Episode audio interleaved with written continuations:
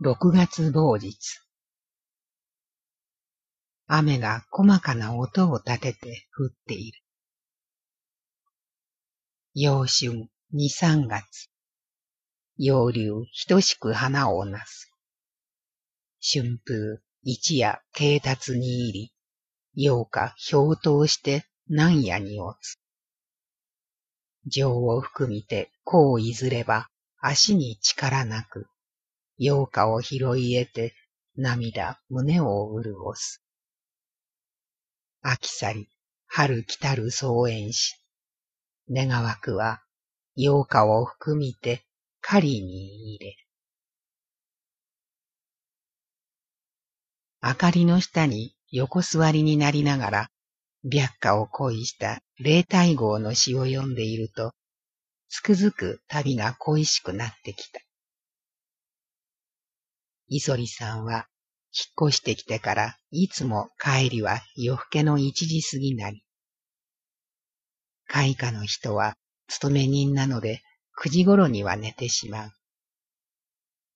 時々田端の駅を通過する電車や汽車の音が潮鳴りのように聞こえるだけで、この辺は山住まいのような静かさだ。つくづく一人が寂しくなった。葉白花のように美しい人が欲しくなった。本を伏せているとイライラしてきて、私は開花に降りていくのだ。今頃どこへ行くの？開花のおばさんは裁縫の手を休めて私を見ている。割引なのよ。元気がいいのね。蛇の目の傘を広げると、銅坂の活動小屋に行ってみた。看板はヤングラジャというのである。私は割引のヤングラジャに恋心を感じた。太鼓線の東洋的なオーケストラも雨の降る日だったので嬉しかった。だけど、所詮はどこへ行っても寂しい独り身になり。小屋が閉まると私はまたドブネズミのように部屋へ帰ってくる。誰かお客さんのようでしたが、おばさんの寝ぼけた声を背中に疲れて上がってくると、吉田さんが髪を丸めながらポケットへ入れているところだった。遅く上がってすみません。いいえ。私、活動へ行ってきたのよ。あんまり遅いんで、置き手紙をしてたとこなんです。別に話もない赤の他人なのだけれど、吉田さんは私に甘えてこようとしている。鴨居に使えそうに背の高い吉田さんを見ていると、私は何か押されそうなものを感じている。ずいぶん雨が降るのね。これくらいしらばくれておかなければ、今夜こそどうにか爆発しそうで恐ろしかった。壁に背を持たせて、かの人はじっと私の顔を見つめてきた。私はこの男が好きで好きでたまらなくなりそうに思えて困ってしまう。だけど、私はもういろいろなものにこりごりしているのだ。私はおとなしく両手を机の上に乗せて明かりの光に目を走らせていた。私の両の手先が小さく震えている。一本の棒を二人で一生懸命に押し合っている気持ちになり。あなたは私をなぶっているんじゃないんですか？どうして？なんという間の抜けた受け立ちだろう。私の生々しい干渉の中へ巻き込まれていらっしゃるきりではありませんか？私は口の内につぶやきながら、この人をこのまま来させなくするのも、ちょっと寂しい気がしていた。ああ、友達が欲しい。こうした優しさを持ったお友達が欲しいのだけれども、私はいつか涙が溢れていた。いっそのこと人思いに死にたいとも思う。かの人は私を睨み殺すのかもしれない。生唾が下の上を走った。私は自分が惨めに思えて仕方がなかった。別れた男とのいくつきかを送ったこの部屋の中に、いろいろな夢がまだ泳いでいて、私を苦しくしているのだ。引っ越さなくてはとてもたまらないと思う。私は机にふさったまま、郊外の爽やかな夏景色を頭に描いていた。雨の情熱は一層高まってきて苦しくて仕方がない。僕を愛してください。黙って僕を愛してください。だから黙って私も愛しているではありませんか。せめて手を握ることによって、この青年の胸が癒されるならば。私はもう男に迷うことは恐ろしいのだ。低層のない私の体だけども、まだどこかに私の一生を託す男が出てこないとも限らないもの。でも、この人は新鮮な血の匂いを持っている。熱い胸、青い眉、太陽のような目。ああ、私は激流のような激しさで泣いているのだ。六月某日。寂しく候。くだらなく候。金が欲しく候。北海道あたりのアカシアの香る並木道を一人で気ままに歩いてみたいものなり。もう起きましたか？珍しく磯里さんの声が障子の外でしている。ええ、起きていますよ。日曜なので、磯里さんと静江さんと三人で、久しぶりに吉祥寺の宮崎光夫さんのアメチョコハウスに遊びに行ってみる。夕方、お家で犬と遊んでいたら、上野山という洋画を描く人が遊びに来た。私はこの人と会うのは二度目だ。私が幼い頃、近松さんの家に女中に入っていた時、この人はぼうぼうとしたむさ苦しい姿で牛の絵を売りに来たことがあった。子供さんがジフテリアで大変わびしげな風采だったのを覚えている。靴を揃えるとき、まるでカバの口みたいに靴の底が離れていたものだった。私は小さい釘を持ってくると、そっと止めておいてあげたことがある。きっとこの人は気がつかなかったかもしれない。上野山さんはひょうひょうと酒を飲み、よく話している。夜、上野山氏は一人で帰っていった。地球の回転椅子に腰をかけて、ガタンと一回りすれば、引きずる赤いスリッパが片っぽを飛んでしまった。寂しいな。おーいと呼んでも、誰も私のスリッパを取ってはくれぬ。度胸を決めて回転椅子から飛び降り、飛んだスリッパを取りに行こうか。臆病な私の手はしっかり回転椅子にすがっている。おーい、誰でもいい。思いっきり私の横面を張り飛ばしてくれ。そして履いているスリッパも飛ばしてくれ。私はゆっくり眠りたいのだ。落ち着かない寝床の中で私はこんな詩を頭に描いた。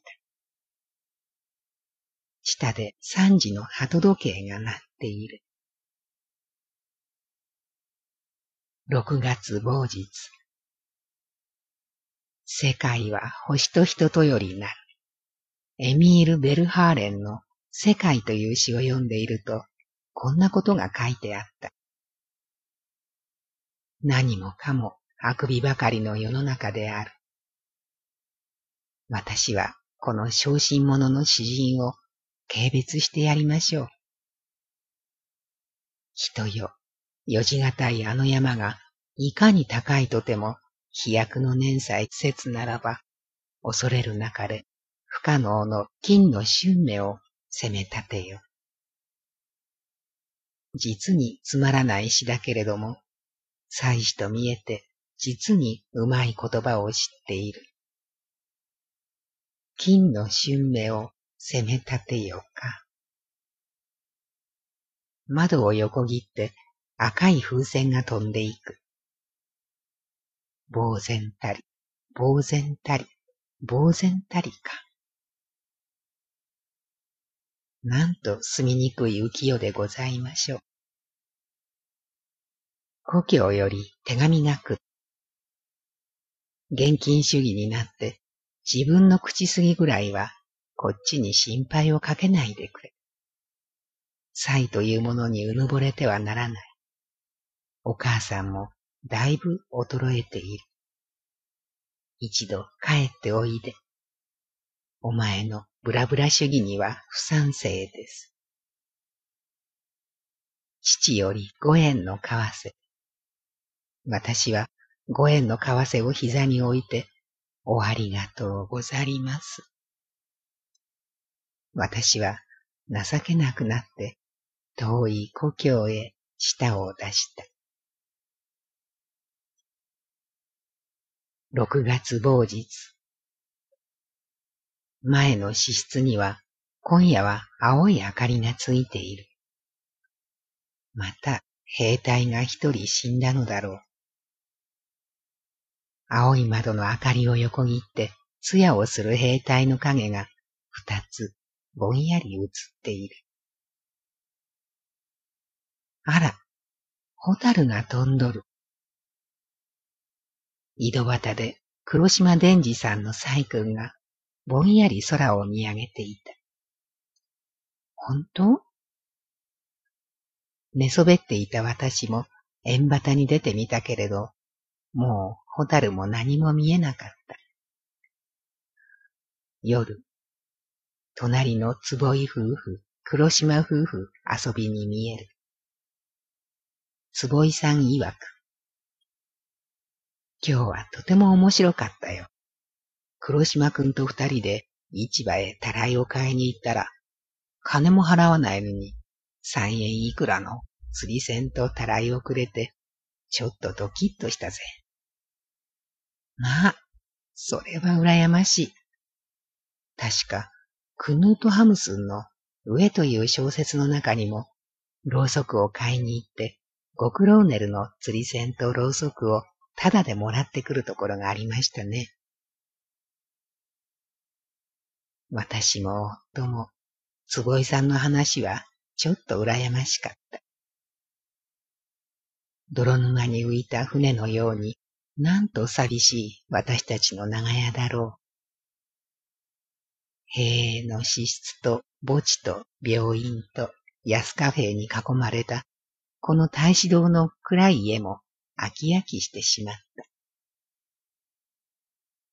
時に、明日はタケノコ飯にしないかね。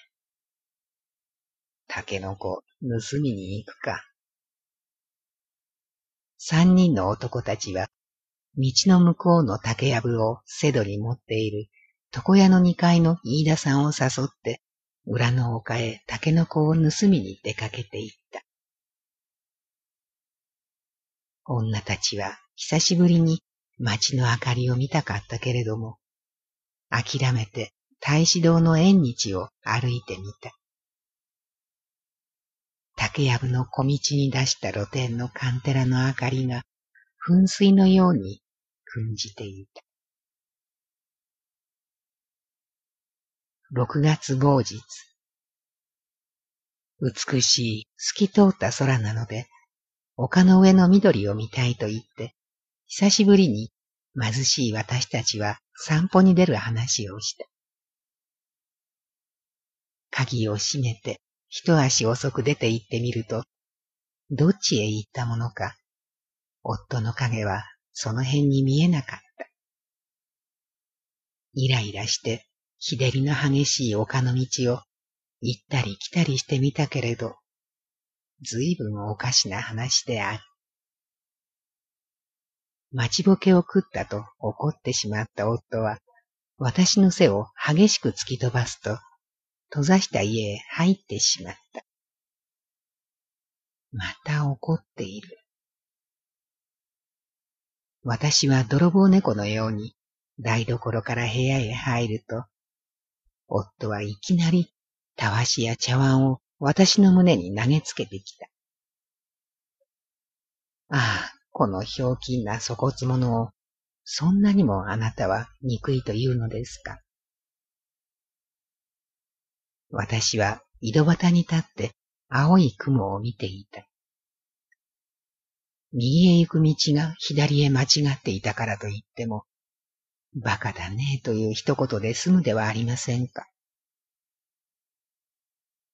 私は自分の寂しい影を見ていると、小学生時代に自分の影を見ては空を見ると、その影が空にも映っていた、あの不思議な世界のあった頃を思い出してくるのだ。青くて高い空を私はいつまでも見上げていた。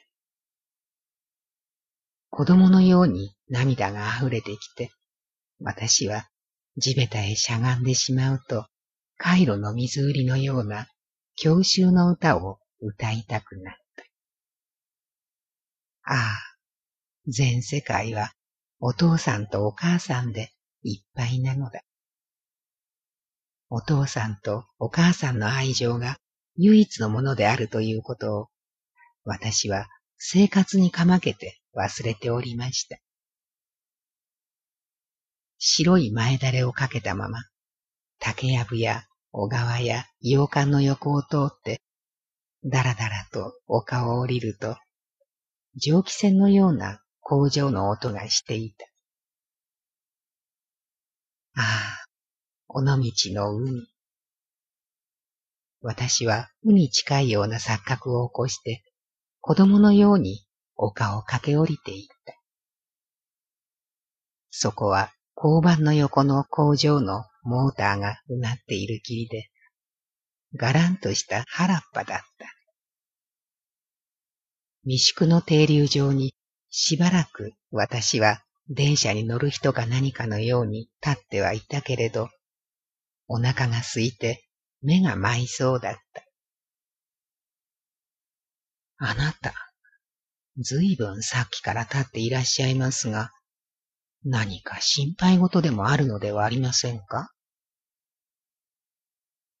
今さっきからじろじろ私を見ていた二人の老婆が、慣れ慣れしく近寄ってくると、私の体をじろじろ眺めている。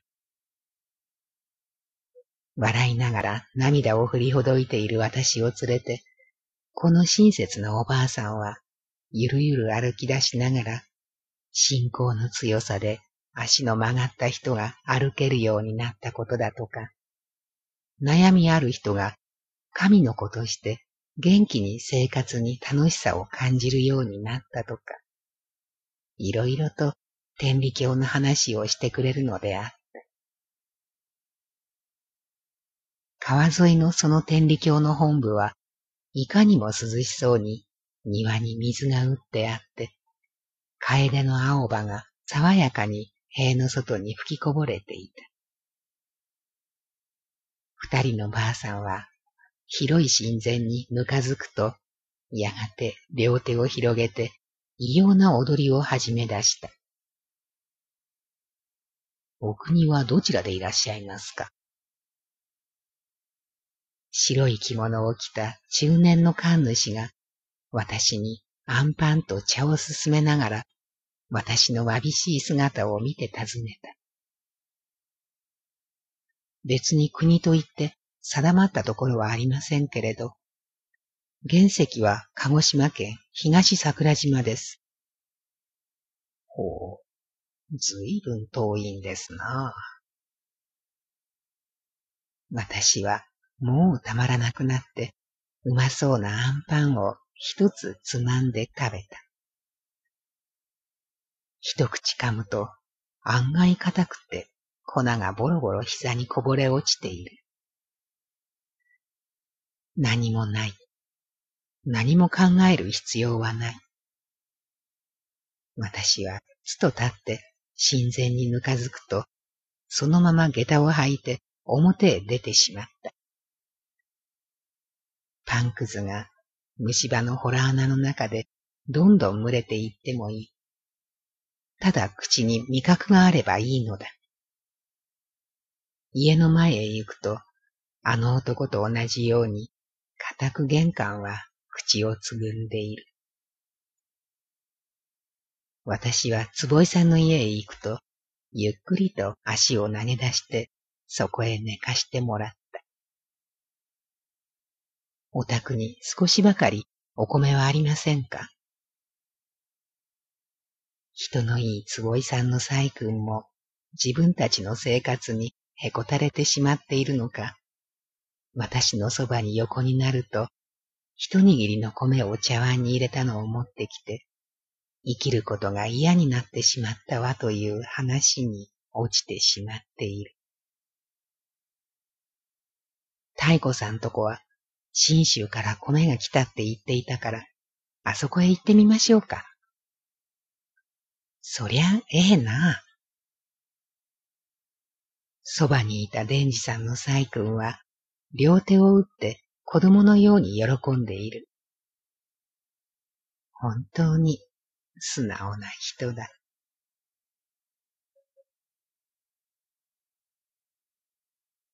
六月某日。久しぶりに東京へ出て行った。新潮社で加藤武雄さんに会う。文章クラブの詩の考慮を6円いただく。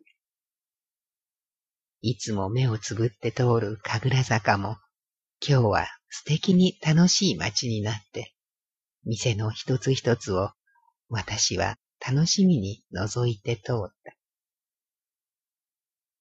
隣人とか肉親とか恋人とか、それが何であろう？生活の中の空ということが満足でなかったら、描いた愛らしい花はしぼんでしまう。快活に働きたいと思っても、悪行雑言の中に私はいじらしいほど小さくしゃがんでいる。両手を高く差し上げても見るが、こんなにも可愛い女を裏切っていく人間ばかりなのか。いつまでも人形を抱いて黙っている私ではない。お腹が空いても、食がなくっても、うおーと叫んではならないのですよ。幸福な方が眉をお潜めになる。血を吹いて問死したって、びくともする大地ではないのです。陳列箱にふかしたてのパンがあるけれど、私の知らない世間は、なんとまあ、ピアノのように軽やかに美しいのでしょう。そこで初めて、神様、昆虫しようと怒鳴りたくなります。長い間電車に揺られていると、私はまた何の慰めもない家へ帰らなければならないのがつまらなくなってきた。詩を書くことがたった一つの良き慰めなり。夜、飯田さんと太子さんが歌いながら遊びに見えた。俺んとこのあの美しい結構結構泣くのが欲しいんだろう。二人はそんな歌を歌っている。坪井さんのとこで青い豆ご飯をもらった。六月某日。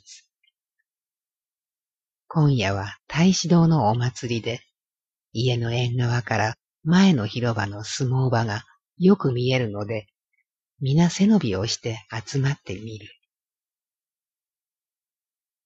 西、前田川という行事の呼び声に、縁側へつま先立っていた私たちは、どっと吹き出して交渉した。知った人の名前なんかが呼ばれると、とてもおかしくてたまらない。貧乏をしていると、皆友情以上に自分をさらけ出して一つになってしまうものと見える。みんなはよく話をした。階段なんかに話が飛ぶと、太子さんも千葉の海岸で見た人玉の話をした。この人は山国の生まれなのか、非常に美しい肌を持っている。やっぱり男に苦労をしている人なり。夜更け一時過ぎまで花遊びをする。六月某日。萩原さんが遊びに見える。酒は飲みたし金はなしで、敷布団を一枚、くず屋に一円五十銭で売って焼酎を買うなり。お米が足りなかったので、うどんの玉を買ってみんなで食べた。平手もて、吹雪に濡れし顔を拭く。とも共産を主義とせりけり。酒飲めば鬼のごとくに青かりし。大いなる顔よ、悲しき顔よ。ああ、若い私たちよ、いいじゃありませんか。いいじゃないか。歌を知らない人たちは、卓木を交渉して、うどんをつつき、焼酎を飲んでいる。その夜、萩原さんをみんなと一緒に送って行って、夫が帰ってくると、蚊帳がないので、私たちは部屋を閉め切って、蚊取り線香をつけて目につくと、おい、起きろ起きろ、と、大勢の足音がして、麦踏みのように地響きが頭に響く。寝たふりをするなよ。起きているんだろ。起きないと火をつけるぞ。おい。大根を抜いてきたんだよ。うまいよ。起きないかい。飯田さんと萩原さんの声が入り混じって聞こえている。私は笑いながら黙っていた。七月某日。朝、寝床の中で素晴らしい新聞を読んだ。元の子爵夫人が不良少年少女の救済をされるというので、円満な写真が大きく新聞に載っていた。ああ、こんな人にでもすがってみたらば、なんとかどうにか自分の行く道が開けはしないかしら。私も少しは不良じみているし、まだ二十三だもの。私は元気を出して飛び起きると、新聞に載っている元の夫人の住所を切り抜いて、麻布のそのお屋敷へ出かけて行ってみた。折り目がついていても、浴衣は浴衣なのだ。私は浴衣を着て空想で胸をいっぱい膨らませて歩いている。パンをお作りになるあの林さんでいらっしゃいましょうか。女中さんがそんなことを私に聞いた。どういたしまして。パンをいただきに上がりました林ですと、心につぶやきながら、ちょっとお目にかかりたいと思いまして、と言ってみる。そうですか。今、愛国婦人会の方へ行っていらっしゃいますけれど、すぐお帰りですから。女中さんに案内をされて、六角のように突き出た窓際のソファーに、私は腰をかけて、美しい優雅な庭に見入っていた。青いカーテンを透かして、風までが涼やかに膨らんで入ってくる。どういうご用で？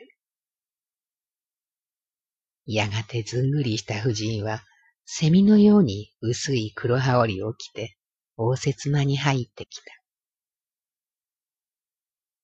あの、お先にお風呂をお召しになりませんか？女中が夫人に尋ねている。私は不良少女だということが嫌になってきて、夫が肺病で困っていますから、少し不良少年少女をお助けになるお余りをいただきたいと言ってみた。新聞で何か書いたようでしたが、ほんのそういう事業に手助けをしているきりで、お困りのようでしたら、九段の婦人会の方へでもいらして仕事をなさってはいかがですか？私は程よく誇りのように外に出されてしまったけれど、彼女が眉を逆立てて、なぜあのようなものを上へ上げましたと、今頃は女中を叱っているであろうことを思い浮かべて、椿を引っ掛けてやりたいような気持ちだった。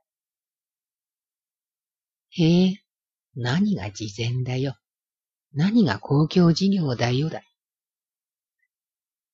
夕方になると、朝から何も食べていない二人は、暗い部屋にうずくまって、当てのない原稿を書いた。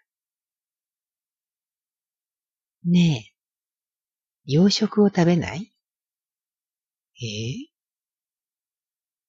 カレーライス、カツライス、それともビフテキ？金があるのかい？うん。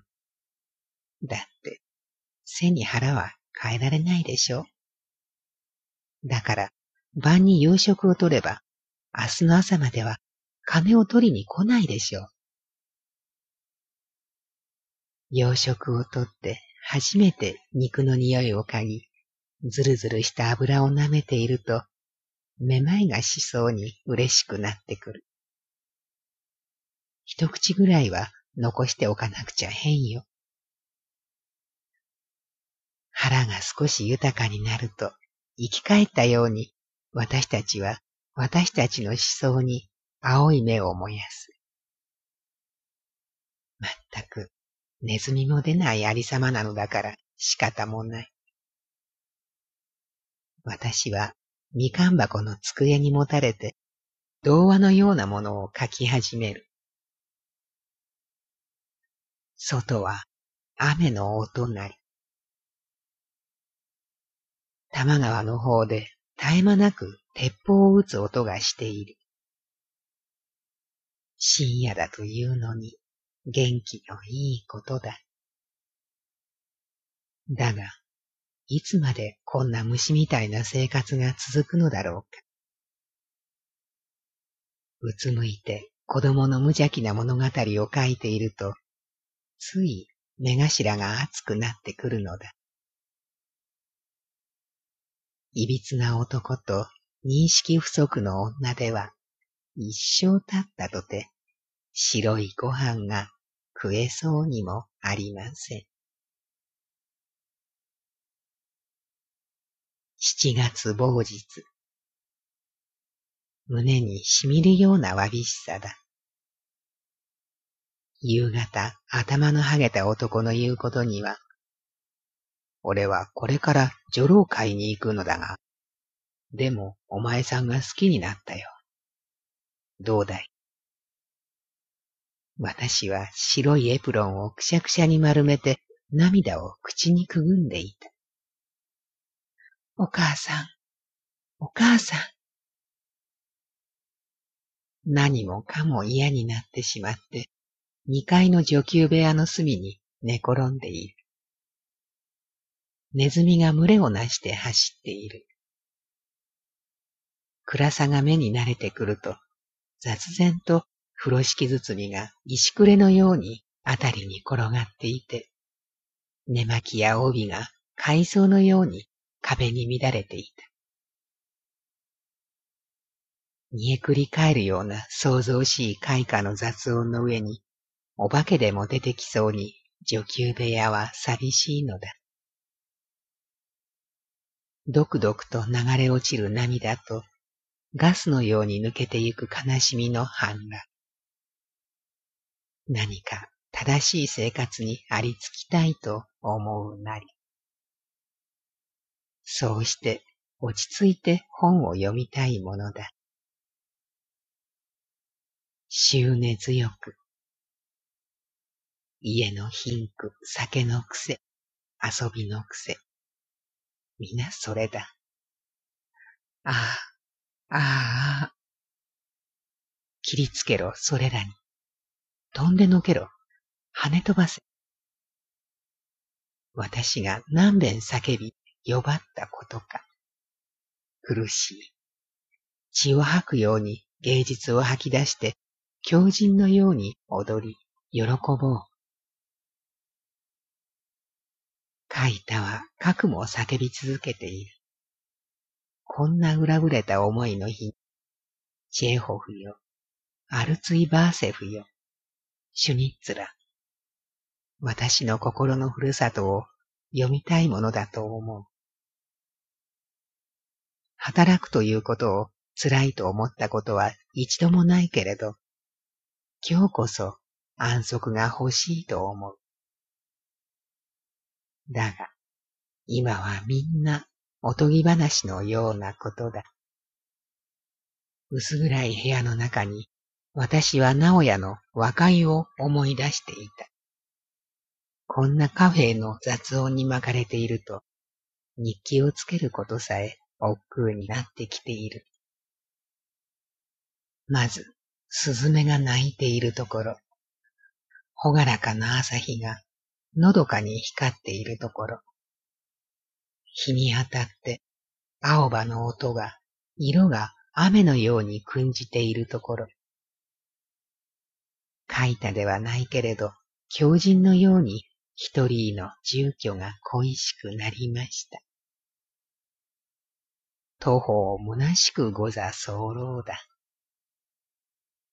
暗いので私はただじっと目を閉じているなり。おい、ユミちゃんはどこへ行ったんだい？開花でおかみさんが呼んでいる。ユミちゃん、いるの？おかみさんが呼んでてよ。歯が痛いから寝てるって言ってください。八重ちゃんが乱暴に階下へ降りていくと、バクバクとした当てのない痛い気持ちが、いっそ死んでしもうたならと歌い出したくなっている。メフィストフェレスがそろそろ踊り出してきたぞ。昔、お偉いルナチャルスキーと難申します方が、生活とは何ぞや、生ける勇気体とは何ぞや、と言っている。ルナチャルスキーならずとも、生活とは何ぞや、生ける勇気体とは何ぞやである。落ちたるマグダラのマリアよ。自己保存の能力を叩き壊してしまうのだ。私は頭の下に両手を入れると、死ぬる空想をしていた。毒薬を飲む空想をした。おじょろを買いに行くより、お前が好きになった。なんと人生とは、くだらなくほがらかであることだろう。どうせ故郷もない私。だが、一人の母のことを考えると切なくなってくる。泥棒になってしまおうかしら。女馬族になってしまおうかしら。別れた男の顔が熱いまぶたに押してくる。おい、ユミちゃん。人が足りないことはよく知ってんだろ？少々ぐらいは我慢して、下へ降りて働いておくれよ。おかみさんが声を尖らせて、はしご段を登ってきた。ああ、何もかも、一切合切が、煙だ、砂だ、泥だ。私は、エプロンの紐を締め直すと、陽気に歌を歌いながら、海底のような開花の雑踏の中へ降りていった。七月某日、朝から雨なり、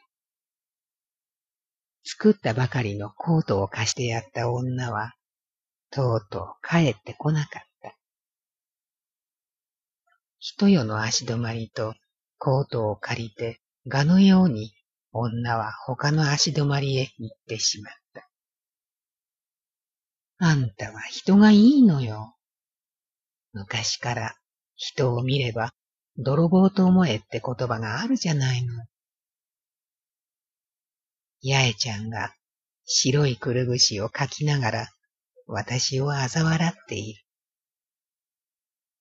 へえ、そんな言葉があったのかね？じゃ、私も八重ちゃんの洋傘でも盗んで逃げていこうかしら。私がこんなことを言うと、寝転んでいたよしちゃんが、世の中が泥棒ばかりだったら痛快だわ、と言っている。よしちゃんはジュークで、サガレンで生まれたのだと、白い肌が自慢だった。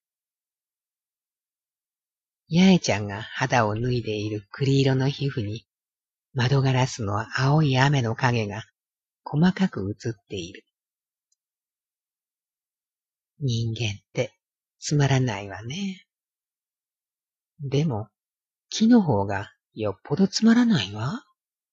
火事が来たって、大水が来たって、木だったら逃げられないわよ。バカね。ふふふ。誰だってバカじゃないの。女たちのおしゃべりは夏の青空のようにほがらかである。ああ、私も鳥か何かに生まれてくるとよかった。電気をつけてみんなで阿弥陀を引いた。私は四千。女たちはアスパラガスのようにドロドロとおしろいをつけかけたまま、皆だらしなく寝そべって三つ豆を食べている。雨がからりと晴れて、窓から涼しい風が吹き込んでくる。ゆみちゃん、あんた、いい人があるんじゃない？私、そう睨んだわ。あったんだけれど、遠くへ行っちゃったのよ。素敵ね。あら、なぜ？私は別れたくっても別れてくんないんですもの。